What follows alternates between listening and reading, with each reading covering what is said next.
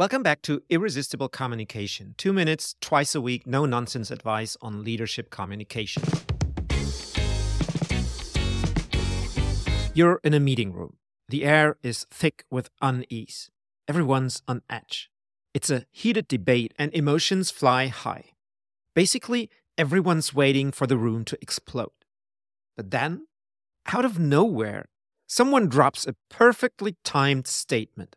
The kind that's not just funny, but smart and relevant. First, silence.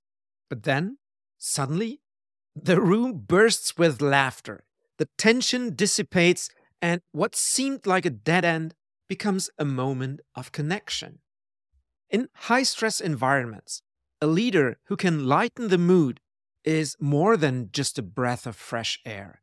They become a catalyst for change. They shift the dynamics and align the team back on the common path.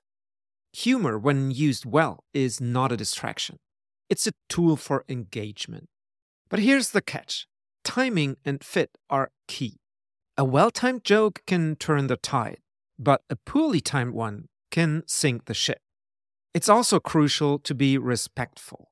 If it's at the expense of someone in the group, the joke is likely to backfire.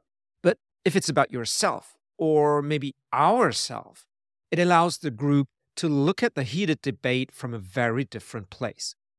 The better you read the room and understand the dynamics, the better you can deliver that punchline at just the right moment.